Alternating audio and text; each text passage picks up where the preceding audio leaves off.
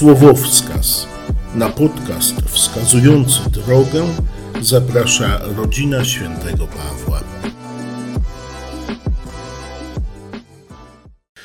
Gdy wyruszał w drogę, przybiegł pewien człowiek i padając przed nim na kolana zapytał: Nauczycielu dobry, co mam robić, aby osiągnąć życie wieczne? Jezus mu odrzekł: Czemu nazywasz mnie dobrym? Nikt nie jest dobry, tylko jeden Bóg znasz przykazania, nie popełnisz morderstwa, nie dopuścisz się cudzołóstwa, nie będziesz kradł, nie złożysz kłamliwego zeznania, nie dokonasz grabieży, czci swojego ojca i matkę. On mu odpowiedział: Nauczycielu, przestrzegałem tego wszystkiego od młodości.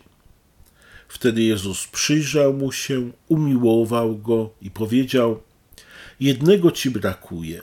Idź, sprzedaj, co posiadasz i rozdaj ubogim, a będziesz miał skarb w niebie. Potem wróć i chodź za mną. Lecz on spochmurniał na te słowa i odszedł zasmucony. Miał bowiem wiele posiadłości. Co mam zrobić, aby osiągnąć życie wieczne? To pytanie młodzieniec zadaje Jezusowi.